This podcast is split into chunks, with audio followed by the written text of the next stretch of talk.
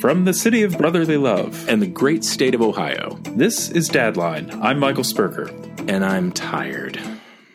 Oh, nice to meet you, Tired. Thanks. Hey, uh, this year's almost over, and I think I speak for all of us when I say. So long, farewell, auf Wiedersehen, adieu? Something like that. Yeah, don't let the door hit you on the way out, 2020. Also that. This is our 18th and final episode of Dadline for the calendar year, and we actually started this thing all the way back on January 9th of 2020, which was only seven short years ago. D- dog years. Yes, dog years. You know, I'm, I'm not I'm not really one for New Year's resolutions, uh, and I definitely wouldn't want to do them seven times in each human year. Um, but I do like to take stock at the end of a calendar year, especially one that we want to we want to kind of put this year in that warehouse where the Ark of the Covenant went. I know the rats would stay clear. Once 2020 is behind us, it is gone and gone. With that said, I mean, I think we know what did not go particularly well this year, but we could take a moment and maybe talk about some of the other things, like maybe some things that went well, some useful stuff you know, some things that were positive. I like where you're going with that. All right, so here is the Dadline year in review. What went well this year? What went well this year for you, Mr. Wilson? I have joked many times that moving to another state during a global pandemic and, you know, perhaps moving into a house one has not seen before purchase um, might be a way to set someone up for some pretty significant failures. But um, honestly, getting the family moved into the new house and moving to a new place even though it was less than ideal in terms of things like getting to spend time with family and meeting new friends and doing all of the things that you would normally do in a move, all in all, it netted out for a definite positive experience for us. I have to say that my family is a heck of a lot healthier and far more comfortable in the house that we moved into. And I don't know. That feels like that was a really good decision. It was sort of a uh, spur of the moment decision, uh, but it's one that seems to have worked out really well. And I think that's maybe the the silver lining to 2020 for you know for our family certainly. We both know other people who who made a jump like that. How about you? I think one of the highlights uh, this year was actually my van life camping trip in October. First off, it was the first time that I've taken a solo vacation in my adult life. Wow. And I say wow like it's something that I do all the time. No, I, I, I think you beat me to that one too. So, yes. it wasn't like a, oh man, I got to get away from my family. It was more like a, oh, I gotta, I gotta just unplug from everything for a little bit and do that in a safe way. And, do some walking around and some cooking and some, you know, spending a day just chilling and reading a book. Yeah, that does sound like it was pretty incredible. And it, you know, marks the beginning of your career as an influencer, I think. So if you visit um, vanlifespurger.com, uh, no. Somebody register that domain quickly. Yeah, yeah, no, none of that's happening. What what'd you learn this year? I mean, we'll stipulate the obvious. Like I, I, learned that coronaviruses exist in a family, and that they're primarily respiratory viruses with uh, additional vascular effects. And this one, da, da, da. that's all given. What did you learn, like in your life? I think maybe the most important thing that I picked up this year is that we can live a simpler life than the one we were living and I'll unpack that a little bit. Um, I think everybody knows about being scheduled to within an inch of your life with your kids. And especially when they're the age of my children, there's everything from scouts to soccer to school activities, you know, all of that stuff. When all of that disappeared, I'll admit at the beginning, the silence was deafening. It was so strange to see all of these things disappear from the calendar. And fall off to an abyss where we weren't really sure we were going to see them again. Or even worse, at some points, thinking that we would see them again just around the corner. I think as things got simpler, we got happier. We spent more time at the park. Uh, we did a lot of fishing. You know, I, I'm very fortunate in that we were able to get some inflatable kayaks for the kids and just go throw them out in a local reservoir, you know, and just paddle around. Wait, the kayaks or the kids? What got thrown in the reservoir? Yes, Okay. They were both thrown in the reservoir. They, let's face it, you know, 13 and 9, you have to kind of maybe force them to have fun sometimes. But once that sort of took, uh, you know, we had a great time. And it was, it was very, very simple. We've spent a lot more time together as a family. And we've learned how to spend time alone together, if that makes sense. Mm. It is entirely possible to sit in the same room with another person and just kind of exist without having to interact and without having to cause any stress or any any you know there doesn't have to be a conversation. There doesn't have to be something said.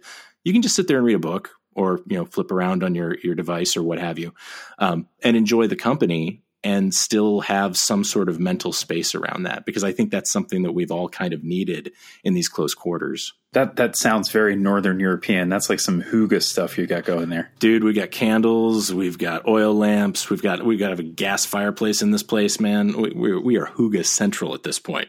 what about you? What'd you get? One of the things I've I've been learning this year, there's something I've been learning about like self-discipline. Having to learn a bunch of new rules that are important for your life, right? That had a clarifying effect, um, much like the camping trip. I think this this business of, you know, first it was wash your hands and don't touch your face, and then it was all right, maybe you need to wear a mask, and then it was like you definitely need to wear a mask, and you know, and then when you take that mask off, you have to like make sure your hands are clean first, and you know uh, uh, what what spaces are you breathing in? Who are you breathing with? What's you know like all of these things. And i and i know like as they were happening they felt confusing and scary and that that's all still true. But now that we've been practicing for 9 months i don't know. Like there's there's a mindfulness thing in it. And i i oof, i have a complicated relationship with that word. I feel like it's been so overused. Yeah so I prefer to call it self discipline. I think there's a self discipline thing about kind of in a martial arts sense, right? I've never studied any martial arts, but I've known a number of people who have. And, you know, there is definitely that thing a little bit related to what you were saying. Like you have to know, you have to know where you are in your own space. And I do feel like these new habits and practices kind of unlocked something for me about wait a second what are all these other habits and practices that I've just been doing unconsciously? Do I still want them? Do they still make sense? Are they good for me? Um, so there's definitely been that going on. That ties into something I was thinking about. You did say the M word. You said mindfulness, and to yeah. me that sort of tripped a, a, a separate trigger. I, uh, you were thinking about how how bath bombs are two for one at uh, SpergerVanLife.com. Oh, are they now? Oh, can yeah. I get the pink ones? The ones that you absolutely fizzle? Oh yeah, you absolutely can. I'm sorry. Go ahead. no. so where I was going with that was it's very easy to be drawn into some combative mentalities when you're out into the world. You know, we talk about you know wearing a mask. Um, the kinds of things that you think when people might not be wearing their masks appropriately. I read on a, a, a, blog at one point where someone was talking about how seeing someone's face in a grocery store felt offensive. And that stuck with me because I recognized at that point that I was starting to analyze people around me as vectors for threat. And it, it sort of took me to a, a place where I started to look very carefully at, like you said, the media I was consuming. Because how much of the stuff that was going into my head that I wasn't necessarily uh, conscious of was in fact a real threat and where did i need to stop that where did i need to put that down and I think I've learned what my media consumption needs to be. And I think I've gotten a lot closer to it at this point. I mean, like every conversation with my wife now starts with, You probably didn't see this, but, and she's mostly right. I mean, if it's not a meme that my son texted to me, I probably didn't see it. And that's, you know what? That's been okay because I am getting a steady feed of where we are. And I, I do feel relatively well informed. And I don't have to sit there and doom scroll to get there. Um, yeah. Yeah, and I think once you when you step back a minute and you kind of realize that that all of our media now, and this has been true for a long time, uh, uh, back into you know newspapers and yellow journalism and everything else, but like the media we consume, it's for profit, and the way it makes a profit is by generating a response from you. It is it is just organized as stimulus, right? Kind of doesn't matter for for the purposes of the of the media money machine. Oh, I sound like a I need a tinfoil hat, but you know, it's it's just there to provoke a reaction, especially with social media. Social media is meant to provoke an immediate reaction, whether it's a like or a retweet or a, a forward or whatever. Like you know, the currency of the, the coin of the realm in social media is is your reaction. Once I really dialed into that, I stepped back in a big way. I mean, you know, Billy's conversation with us at the beginning of the season about, you know, big rooms and how you're performative in big spaces and argumentative in big spaces also made a big impression. But just that, just that little thing of like, no, stop pushing my buttons. I don't need my buttons pushed that often. Right. Exactly. And and I need to be maybe protective of my buttons and that starts with being aware of them. We are in this as a community, right? There's no way that this disease or this virus can transmit from a person to person if there isn't a community. So we yeah. are all are literally in this together. What have you gotten from other people this year? What were you able to give this year to your community and to the people around you? In terms of things that I've gotten, I'd say I've gotten several pieces of wisdom from my wife that just knocked me on my butt in the best possible way at exactly the right time. That's the first thing I would call out as something that I've gotten. I have gotten the most wonderful example of resilience from my sister who had her second child at the end of March in the middle of lockdown. Our grandfather used to say it's never a good time for anything and whoo boy. yeah. Um, and they rode out, you know, that that hard lockdown at the beginning, and and everything that went along with that in the immediate postpartum time, and um, you know, figuring out uh, uh, childcare for two working parents, and they're both teachers, so that's a whole other thing. Um, you know, and they have just been toughing it out, and we um, see them now and then outside. We get to see the kids a little bit, and they're just the most amazing little family. It makes me feel like I have it easy, right? My kids are pretty old, they're pretty self sufficient. I don't have to do the super small child things, which would make all of this so much harder. So Kate and Joe and, and their kids have just been an inspiration to me this year. You know, in terms of the help that I've tried to give, I mean, one of our immediate things, I think we talked about this at the time, was uh, we started we started making meaningful donations to the local food banks um, because we knew that uh, uh, we knew that there was a lot of suffering around us, um, and we had the means to help. So we wanted to we wanted to do that straight out. I have found over the course of the year that I've had people in different settings ask for listening or ask for a pep talk for various reasons and you know because of that self-discipline work and some of those insights I've had I've been in a position to be able to offer that for other people. I think you know this year has also been good practice for listening because you as a listener really can't tell the other person what's going to happen next which is such the temptation right? Liz talked about this in the in the listening episode. Our advice is so often about our predictions of what will happen next and what to do and that just hasn't been possible. And i think there's an opportunity in that to learn how to be a better listener because when you can't credibly guess at what's going to happen next and you can't tell somebody what they should do next, then what's left for you is the good stuff, which is just to sit there and take it in and be present with somebody and let them know that they're not alone. How about you, sir? Things help help you've been offered, help you've been able to give. When we first landed, we got my son set up in a scout troop.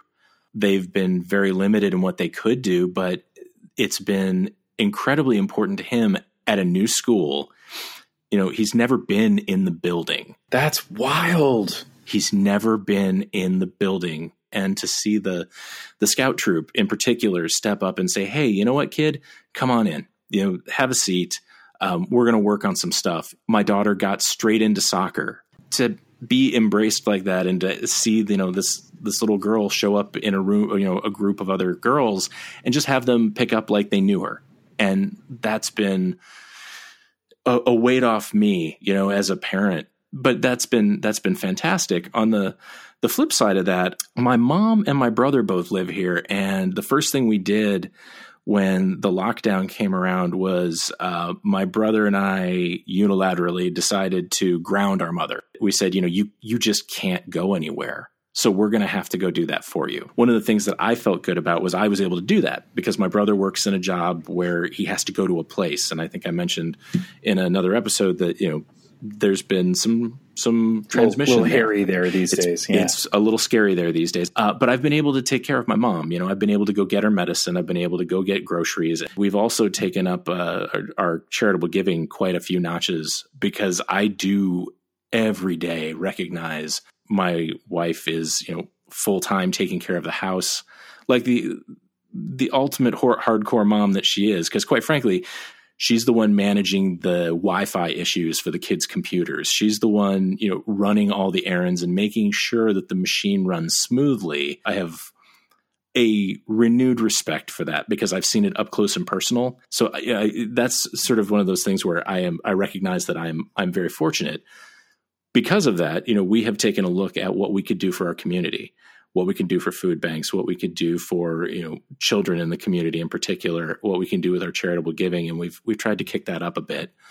I have lightning round questions for you. A TV show or movie that you particularly loved this year? Aside from The Mandalorian, which has been, you know, required viewing in our house and has been quite wonderful because we sit down as a family to watch it every Friday night, just like we used to in the bad old days, right? When TV didn't just show up. I think maybe the most important show to enter my life in a long, long time is The Repair Shop. Oh. Are you aware of this show, sir? I'm not. This is a show out of the UK I it's the BBC. I believe it's the BBC. I don't know who else would make it, but it is a group of craftspeople, and these are top tier or a neurologist. You've got a conservator in ceramics. You have an art conservator who handles paintings, um, furniture restorers, uh, woodworkers, uh, metal workers, and people bring in their antiques and have them fixed. And some of these things are in horrible, horrible shape and these people who you know you've got a conservator who works on pieces that sit in the British Museum and is now handed this broken ceramic pug to fix. And wow. she brings to this kitschy knickknack all of the skill that she has acquired in a career of restoring things that you and I are not allowed to touch, sir, because they are behind the glass. It's amazing to watch. It's the most relaxing thing ever. There's these mellow, relaxing British voices, and their idea of building tension is will they finish it on time? And the answer is always yes. yes, in fact, they will. No, they're not going to drop the piece. No, the thing's not going to get broken. It's going to come out perfectly fine. And for some reason, watching that for 45 minutes, man, it brings the blood pressure down pretty quick. What about you? I just fell completely for the new TV series Ted Lasso on Apple TV. Ah. Uh, pretty sure I told you about it. Pretty sure I told a lot of people about it. Uh, if you're listening to this podcast and I haven't told you about it yet, it's only because we haven't talked lately. uh, I saw somebody describe it as Mr. Rogers meets Major League, um, which you wouldn't think would work, and it totally does. Um, because the thing that the show pulls off, which is just so great, and I I hope we see more of it in popular media. You know, I mean, we talked from the beginning about sitcom dad, right? Like this show is the anti sitcom dad. Ah. Uh, this guy is present as a husband and father. He is, you know, he's dialed in at, at work. Like he cares emotionally about the people that he's working with. And the story doesn't mock him for any of that. It accepts him on his terms. And that allows for some absolutely moving, unexpected moments in a little half hour comedy that's sitting behind a paywall on Apple TV. So Ted Lasso, highly recommended. It's on the list. All right. Uh, a book that you love from your past and may have gone back to this year for comfort. Uh, that's an easy one. Uh, River runs through it. Oh. Um, oh wow! I'll tell you right now. I reread that every summer when we go on vacation. This year we didn't do that um, for obvious reasons, and I sat in my new backyard this summer and I read that book and it hit me harder this year than it has since maybe the first time I read it. And and it occurs to me we talked about fly fishing when we did hobbies back in season 1 and I don't think you've gotten your fly fishing in yet. I have not yet. I have not. Yeah. Um, that's still to come. That's still to come in the in the spring, I think. How about you? Yeah. Over the summer, I found myself reading and rereading and actually watching and rewatching The Big Short. Um, and that became a touchstone for me for a while because I had this just feeling of unreality as the response to the pandemic was playing out. I had this feeling of like, what isn't everybody else seeing what I'm seeing? That book and that movie just do such a great job of capturing that feeling. I was reminded recently, somebody, uh, I don't know who, who came up with this, but somebody said that, you know, great nonfiction writing is, is telling the story of an idea. Uh, Michael Lewis is great at that, and The Big Short is one of his best. And you know, just that just that notion while the while the housing bubble was forming of like, this is crazy. How long can this go on? It can't go on like this. Yeah. Um, that's the headspace I was in over the summer, for better or worse, and that was a that was a helpful guide through. I bet. Let's see. Last lightning round question: If you were going to bubble for the next six months, other than your family, with one person from modern day or history, anybody, who would you pick? You know, it's weird because I immediately am drawn to like the idea of certain authors or certain um, artists or musicians. I, I mean, you know what an interesting answer would be for me? I think I would try to bubble with Robert Fripp. All right, I'm going to need some help there. Who is Robert Fripp? Robert Fripp is the guitar player and founder of King Crimson, which is, of course, like the granddaddy of prog rock bands. And he's probably the most talented and uh, technically gifted person to ever pick up an electric guitar. Um, but that is a statement. I will send you some track listings, my friend. Okay. King King Crimson's not for everybody, but I will say uh, once you kind of get your head inside some of his soundscapes and just the the technical finesse, you've heard his work. If I could bubble with him and just um, allow him to uh, to teach me and just to open my mind and go back to like the the total novice because you know anybody walking in a room with him is a novice. Um, mm-hmm. That would be fantastic. I think that would be fun. What, what about you? Did you have a, a, preloaded answer for that? I did not have a preloaded answer for that. Um, I, I, I, took the opportunity to think uh, uh, for half a second um, after posing the question, and um, I'm I'm going to go with Patrick Stewart and I'm going and I'm going Patrick Stewart because I've been I've been rewatching Next Generation. I've heard Patrick Stewart interviewed more recently when he was doing press for Picard. Um, and I mean, the guy just seems like a heck of a lot of fun. He posts pictures on Twitter of himself in, you know, a pre-COVID in a, you know, in a ball crawl uh, in in like a McDonald's playland, and you know, or Chuck E. Cheese.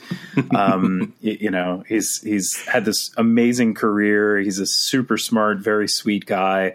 I'd get some backstory on on Next Generation and stuff. That would just be a ball. It would be super fun to hang out with him. Plus, he could he could read sonnets to you and that would be pretty he, nice. He could absolutely read sonnets to me before bed.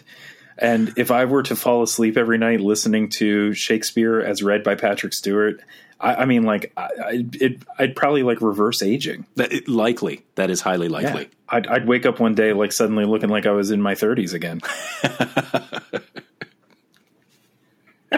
I like that.